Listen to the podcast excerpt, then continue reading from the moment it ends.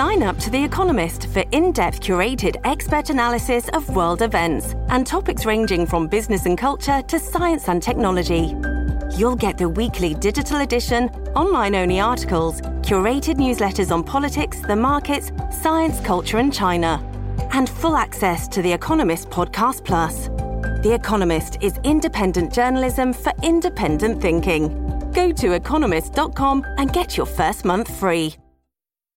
Time travel is possible. This episode of the To Di For Daily podcast is brought to you by Clio Global. With the muse of history at its heart, Clio's mission is to recreate the past's aromas. Visit clio.global for more information. Love the British monarchy? You've come to the right place. Welcome to the To Di For Daily podcast with Kinsey Schofield. Take it away, Kinsey. Hi, everybody. Thanks so much for joining us today. I hate that intro. I'm going to have to do it again. Three, two, one. Kinsey here with the To Di For Daily podcast with my friend Gareth Russell. And Gareth, you are the author, you're a historian, a very celebrated historian. And it was amazing to watch you throughout all of the coverage of the Queen's funeral. But you are also an author, one of my favorite authors. And do Let's Have Another Drink about the Queen Mother. It's coming out November 1st in the United States. It's October October 13th in the UK? Is that when? Yeah, it's sort of beginning to feel a lot like launch week here. Oh, so it's it, um, yes, yeah, it's busy. I'm so, so yeah, excited for you. Oh, thank oh, Kinsey, thank you so much. It's really, it's very exciting. And look, I'm very aware it's a busy news week. We have the Real Housewives of Beverly Hills reunion this week as well. so we have, so we have some stiff, we have some stiff competition. But um, I'm, I'm deadly serious. And uh, and but I think um, it's just to, to have worked on the book and then to have the kind of reaction it's having right now is just unbelievable. I mean, you always sort of hope that a a book will start getting this kind of reaction in its first, you know, when it comes out. So I'm feeling busy and very lucky. Um, really quickly, I'll just say this is like a series of interviews we're going to do. We're just doing okay. quick get-togethers to celebrate yeah. your book launch. So if you love Gareth, get ready. It, we've got more to come. Um, and we this is our happy hour. So we do have our the happiest, yeah, the happiest hours. Also, I want to tell you, but I'm not going to tell you who. I have somebody scheduled for the end of this month to podcast, but she told me she had to wait till after BravoCon and then she can do it. it. And you are my only friend that cares. so, the thing is, it's I you know, and when I interviewed people for Do Let's Have Another Drink, Kinsey, I was fine. Like I really was completely normal and you know, some really fascinating, important people. I once thought I saw Lisa Vanderpump in the streets of Beverly Hills, and I'm telling you, I don't remember the next minute. like, oh just, my gosh, you blacked out.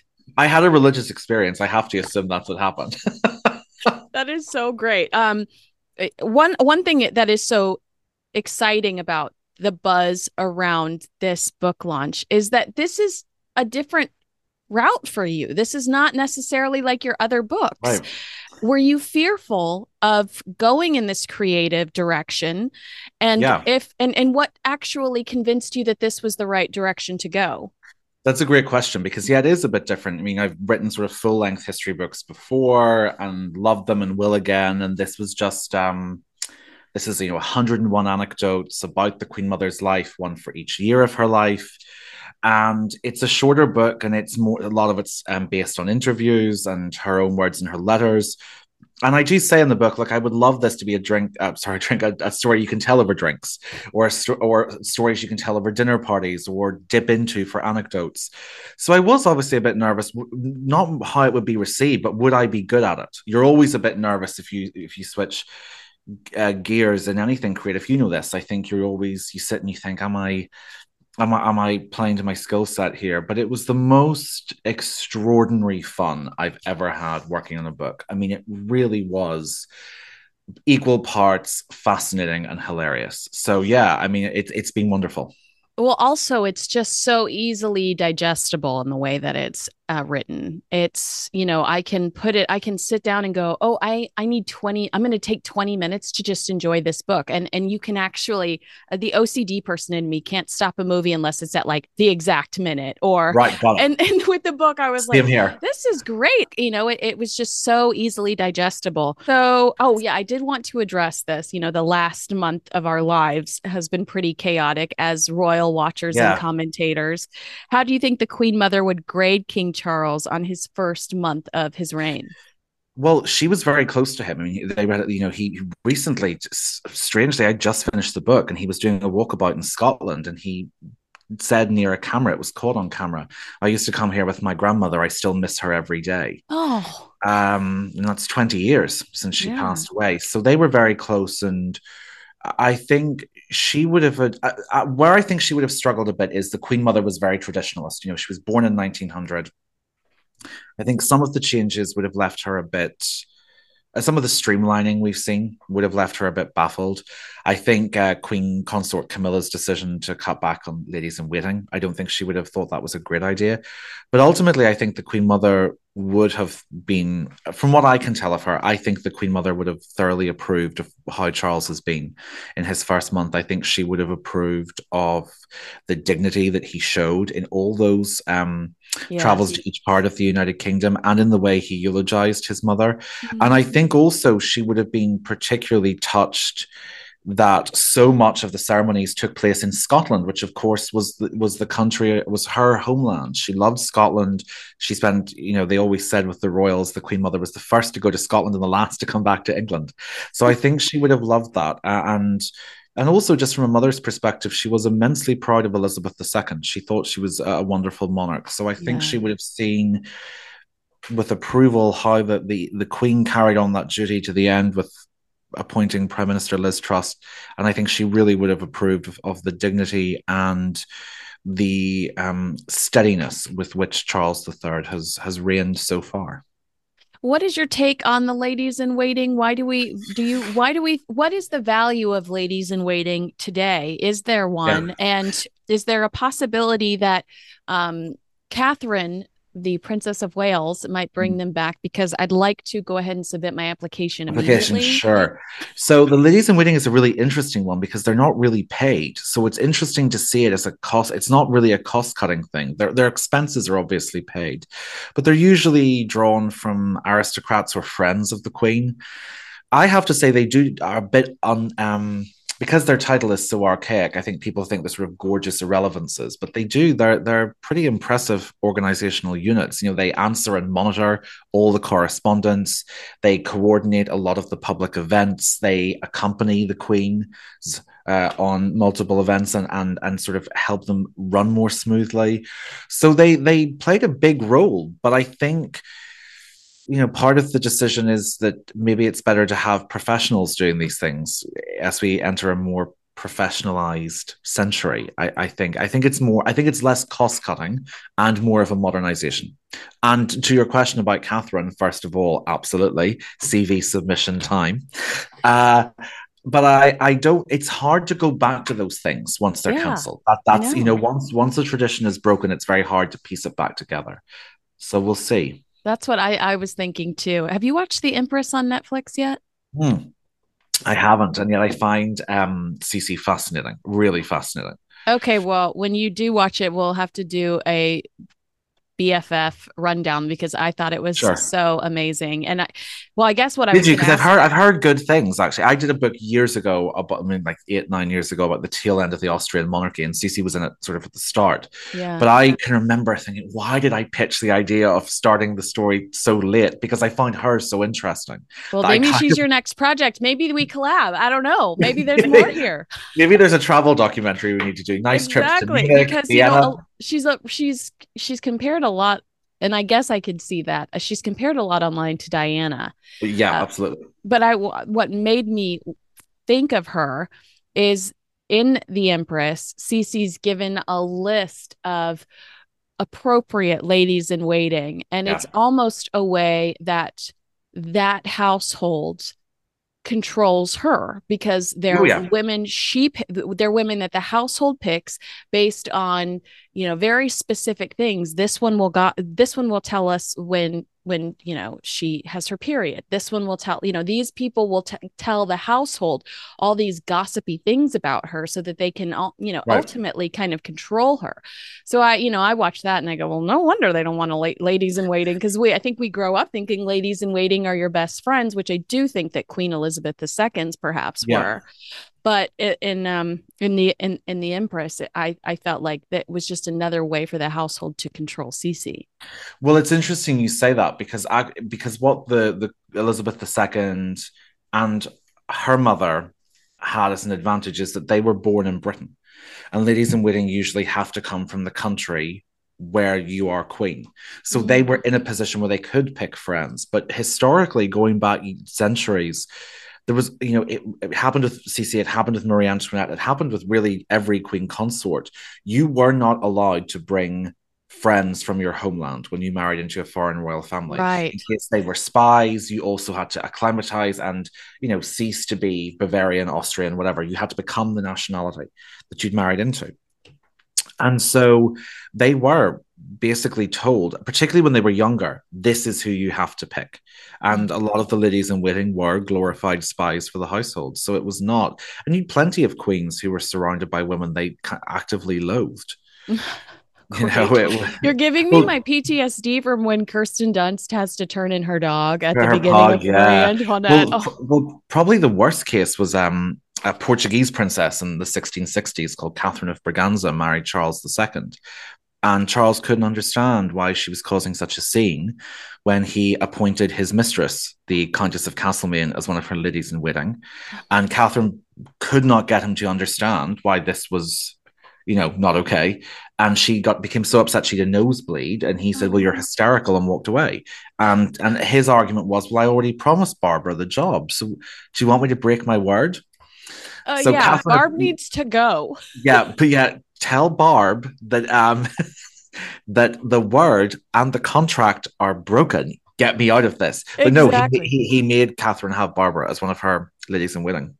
I hate it here. I hate it Yeah. here. um, um, this actually goes into what you were talking about with the Queen Mother and her being so committed to um, the traditions. You say, be- I thought that this was beautiful. You ex- you described your book as a travel guide to a world that no longer exists. Do you think that those are that's kind of what you mean when you say a travel guide to a world that no longer exists? Her just being so entrenched in these traditions and married Yeah. to them. That's um I'm so glad you picked up on that because that was it was hard trying to sort of explain the book in three sentences. But yeah, I want this to be like you've seen it. It's about it's 250 pages. I want people to feel like when they pick it up, they're getting a story, but they're also being guided through this world that is gone. Okay, the monarchy's still here, but the world that the Queen Mother knew is gone. She was born into a world that is essentially Downton Abbey. Mm. I thought about that when I was reading some Yeah. of the words that came out of their mouths. I was like, this is only acceptable in Downton Abbey. Right, when she like, and also the fact they had a, a butler called Barson, like it was all, um, you know, she lived in the and she lived in the world of Downton Abbey, and she died in the age of the internet. So there's a huge amount that happens in that time, obviously, and to me, I think it was really important not to judge her for what to just tell the story. And I think a lot of her views kind of did change a little bit um, over the over the course of those years. I mean, one of the things I found uh, quite touching was that she was quite a big supporter of gay rights long before it was fashionable to do so. And uh, in the 1960s, when homosexuality was being decriminalized, an opponent of, of um, gay rights contacted her and said, You know, Your Majesty, to send a moral message to the country, you should fire all homosexuals on your staff. To which the Queen Mother said, "Well, if I did that, I'd have to go self-service um, because there were just there were just so many gay people who worked for her." And um, so in that sense, I think that, I mean, there were, there were surprising traits, but yeah, I think Kinsey, you're right. This was a woman who the thing that he- held her together was a very deep sense of faith and duty, and that was something that never really altered. And I, I, there's stuff in the book that I talk about that I didn't know, and I don't think a lot of people know, which is how much horror and tragedy she saw as a teenager in the First World War, mm. and I mm. think that sort of indelibly shaped her character because to her um, you know, if she could see people coming back missing limbs and her brothers, one of her brothers was killed in the trenches, others had PTSD for life, she didn't really have a lot of sympathy for people who had a less sense of duty than that. Yeah. And that was just something I had to write about and, and tell the truth about. Harry and Meghan. um, I just wanted to really quickly, because you already went into it, I did ask people if they had any questions or comments for you. So I just wanted to quickly sure. acknowledge McGlass, who said the beautiful once Duchess of York, named nicknamed the Smiling Duchess. She was a fabulous woman. She was also the first to help out the gay community when it was still unlawful in the UK by hiring staff because of that very fact. So I just wanted to acknowledge that because I was going to read it out later and it's perfect right. that we bring it up now. Right. Um and then each chapter of the book begins with a, a photograph of the queen mother they she was such a beautiful little girl how did yeah. you because she's so beautiful and because she's such a fun character was it hard to come up with just one at the beginning of each mm. chapter did you want to fill the book full of pictures how did you yeah how did you choose those it was good that we had limits and uh, that I had good editors who said this is the number we need because I think yeah. you know there were there was I would have loved to put more photographs in of her childhood. There were some really fun photographs of her and her brother sort of out in the, the Highlands of Scotland.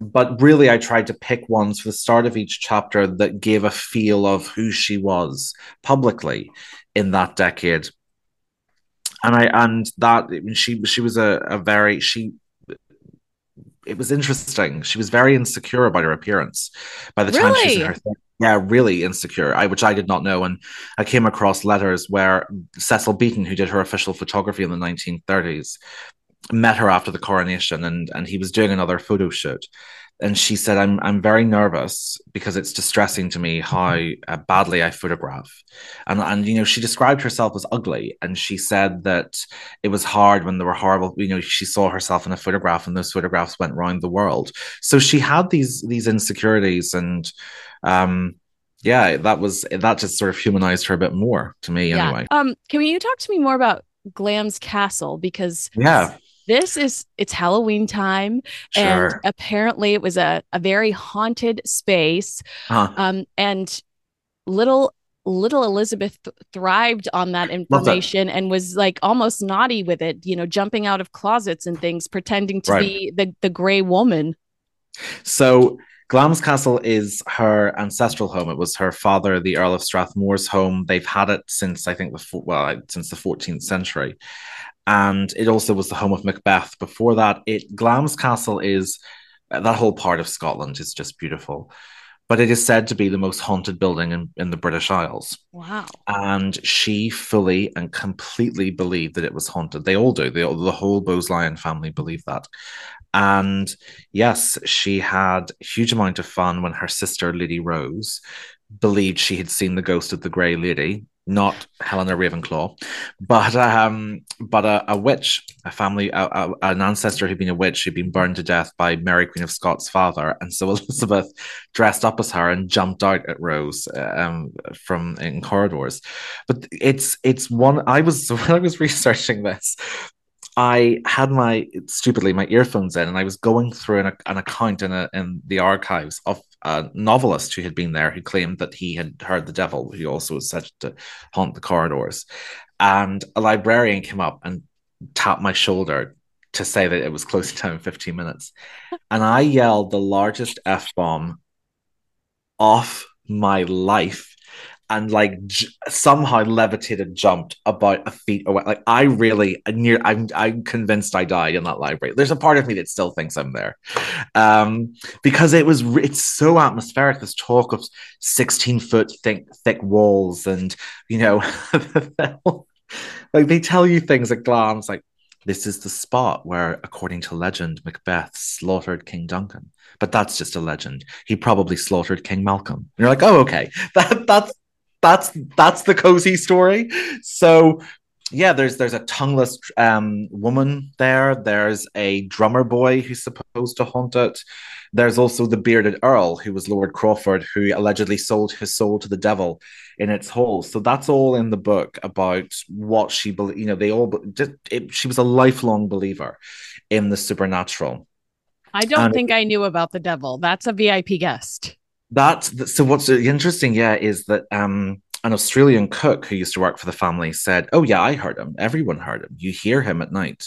Oh and I was like, "Would you ask for accommodation away from work at that stage? Because I feel like that's a tricky one."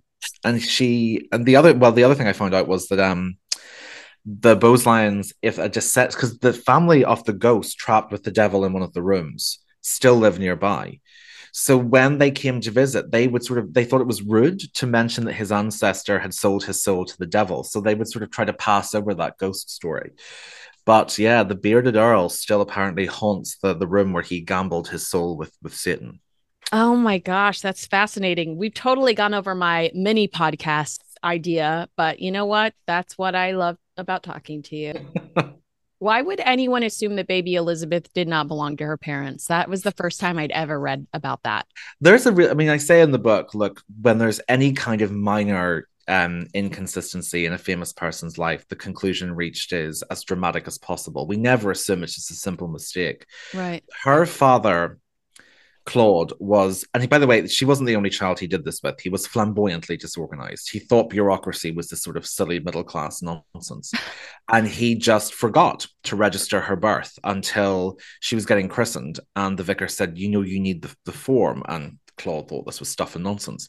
But he went and registered the birth from the fact that her father didn't like paperwork, there is a theory that she wasn't really her mother's biological child and that she was secretly the surrogate or changeling child of a Welsh and or French servant right. who was smuggled in uh, to Lady Strathmore, um, Cecilia's bedroom, to pass them off as her child. And I say in the book that is basically like adding two and two together and coming up with 375. Like it's that's the so... exact number you gave too in the is book. it? first of all, uh, 375 is the number is my go-to number for crazy. Like it, it's just, but um, it, it to me it's really interesting the when I say there's no evidence for this, and my, like mountains upon mountains to the contrary, it's interesting how many people once they've accepted it will just buy into it. And the fact that there's there was a basically there was um the argument is that Cecilia Elizabeth, the Queen Mother's mother, was so upset by the birth of her child Violet right. that they that they did this. But Violet had well, died. Don't go in too much to it because yeah. this is the I want people to buy the book. Yeah, but well, I guess my my question is, it, did Hugo Vickers? I, I I just I read a quote in there from Hugo Victor Vickers. How how did this continue to grow does there is there anybody that gives it any um clout um, or has has put in has put any water on the seed vickers is very firmly against it in his okay book. okay okay um and there's also a um a biographer called Jane Dismore, I think wrote a book about the young Elizabeth II, and she kind of tackles it as well and doesn't agree with it. Oh, that's so interesting. It, eh, you know, you talk a lot about the adversity that the queen mother experienced through her teenage years but she really did have you know what i would consider an enchanting childhood. Mm. um did but did she grow up with ambition or was she just like floating through life? Yeah floating floating through life. I think certainly there was a lot of pressure not pressure it, pressure makes it sound more machiavellian than it is. I think the expectation for a for someone from her background was to marry and to marry well. She'd have, as she said, a very, very happy childhood. I mean, and to the point where I describe her father as a royalist without much interest in the royals. Certainly, he had no interest in any of the children marrying into the royal family, and Elizabeth wasn't initially too keen on the idea. I think she became, after she married the future King George VI, I think she became very, very protective of him. And I came across quite an interesting quote from a courtier who worked for Elizabeth II, who said, I know a lot of people don't believe me, but I don't think she wanted to become queen in mm. 1936. But that's not to say she didn't enjoy it afterwards. Right. So I think she was one of the, one of those people who didn't want to be in the limelight necessarily, but once she got into the limelight, she didn't want to step out of it. Right. That's the that's the way I would describe her. All right. So here are some of the questions or comments that my followers made about do let's have another drink. And I just want to get you to react to them. Sure. Um, Apple Martini says the Queen. Oh, great mom- name. Huh? Great name, Apple Martini. Starting out strong. starting out real strong. yes, just take 10 points to Gryffindor. Go ahead. Exactly. All right. The Queen Mum was a true Leo and she took no fools, apparently. What do you say to that? Oh God, she never thought about it. Yeah, she is. She absolutely is. Um, that's so true. Uh, no, she didn't. Look, the thing is, um, Apple Martini, if I may. Uh, one of the things that that emerged was that I think it dawned on her the longer she was in kind of public life just how few people she could trust. And there was you know some people that she had thought were friends but then when they died their diaries would be published and they would be making fun of how much weight she had gained or how oh. bad her teeth oh. were. And and that was really wounding to her. So she she learned to be a bit more guarded and a bit more suspicious but yes, she absolutely did love the limelight, and she was a natural performer. She actually, when she was uh, her um, daughter Elizabeth II said that you know that the one trait she wished she could have had was sort of her mother's complete ease with people. Mm, yes, she what always did seem very friendly and and, yeah. and excited to to to make new friends or to to meet new faces. Um, my friend Bob Stump says, "A woman to emulate. What are some of her best qualities? Do you think?" The this isn't a word uh, but this is the ongoingness. It's the just keep carrying on thing. I mean that really to me was was pretty inspirational. The other thing and it's almost the opposite of that grit is enjoy life. I mean she really part of the reason why I picked the title "Do Let's Have Another Drink" is it's fun. Yes, she was a big believer in enjoying a good box of chocolates and a good drink, and she she believed in sort of this. I mean, it sounds ridiculous for a queen, but she enjoyed the simple pleasures of life: a long walk, a stiff drink, a good box of chocolates. You know, enjoy those things in life. So the, the grit and the grace would be the two things I would put. Oh, grit and grace! What a beautiful combination. Okay. And this is from my friend Larry, Mr. Nashville. He's a talk show host in Nashville, Tennessee.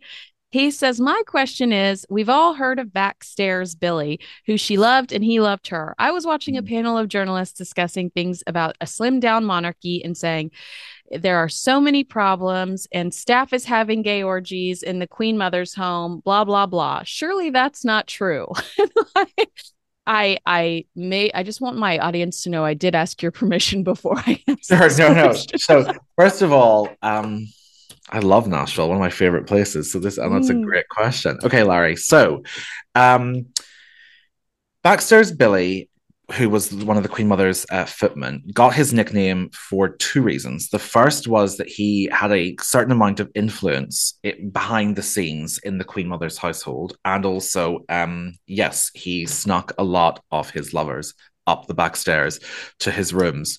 He he um, was a very sexually active gentleman. What I would say is, I don't think. Um, I don't think it would qualify as an orgy. I think you're probably right. I think orgy is really stretching it. I think yeah. there's probably just a, a merry-go-round of partners for Backstairs Billy. And with or without a slim down monarchy, look, if a staff member on their off time wants to enjoy um, time with their boyfriends or girlfriends, that's their own business. So, with or without a slim down monarchy, I think there will probably still be Backstairs Billies. And do you think that um, words like orgies do you think that that that yeah. that happens when somebody's trying to sensationalize a of course it does.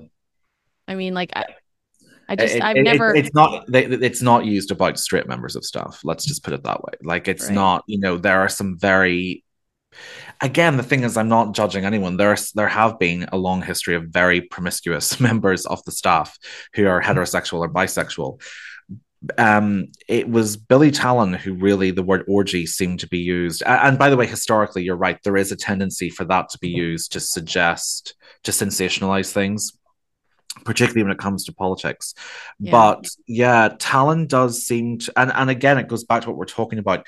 The Queen Mother really protected him from a lot of what we would now call homophobia mm. and what she would euphemistically just have referred to as unpleasantness she didn't ever really you know everything was was was veiled with her in the way she spoke but no i think he certainly was um he had a lot of sexual partners particularly I think earlier on. And the reason why uh, it became quite controversial is that some of those liaisons took place it, when he rejoined her, joined her staff, excuse me, in the 1950s, when homosexuality was illegal in in Britain. He had a brief relationship um, that then became on again, off again with another staff member called Reginald Wilcock, and it was still illegal. So a lot of people in that household, they own, they were protected when they were, you know, they they were in this environment where it was sort of don't ask, don't tell about their their relationships, which was infinitely preferable to what was going on in 1950s and early 1960s Britain. So Billy's activities, really from the get go, were kind of mocked and sneered at a bit by some people in the know. So I think that's still continuing on a bit. Um, but but yes, certainly he he had, um, from what I from what I've heard, uh, a busy romantic life in his first twenty years or so in the Queen Mother's service and probably no regrets. So cheers to Bill. No, ne regret rien. That's it, you know. okay, so I will just quickly say um, I regret the introduction. We are no longer a mini podcast series. This is we're sure. going full, full, full 40 minutes. Full, tilt. we got a couple of more um a couple of more podcast episodes to come. This is all in celebration of Do Let's wow. Have Another Drink about the Queen Mother's extraordinary life. And uh, this is such a fun book. If you are a fan of the royal family, especially if you're a fan of the Queen Mother, this is just a, a, unique take. It's fun, it's light, it's joy. If you are looking for something that is uplifting and fun and educational, then uh, this is such a great escape for you. Just a, uh, we're doing a few of these episodes just to celebrate the Queen Mother's life and your book. And I'm so grateful for your friendship. Oh, you too, Kinsey. Thank you so. I mean, this has just been first of all, what's not to love? Um, but this has just been so. He's pointing so at his alcoholic beverage, by the way. if you're just listening to us, diminishing, diminishing. It's what she'd want.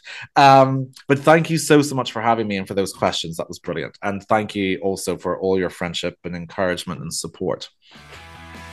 Thank you for listening to the To Di For Daily podcast with Kinsey Schofield. A transcript of this chat is available at todifordaily.com.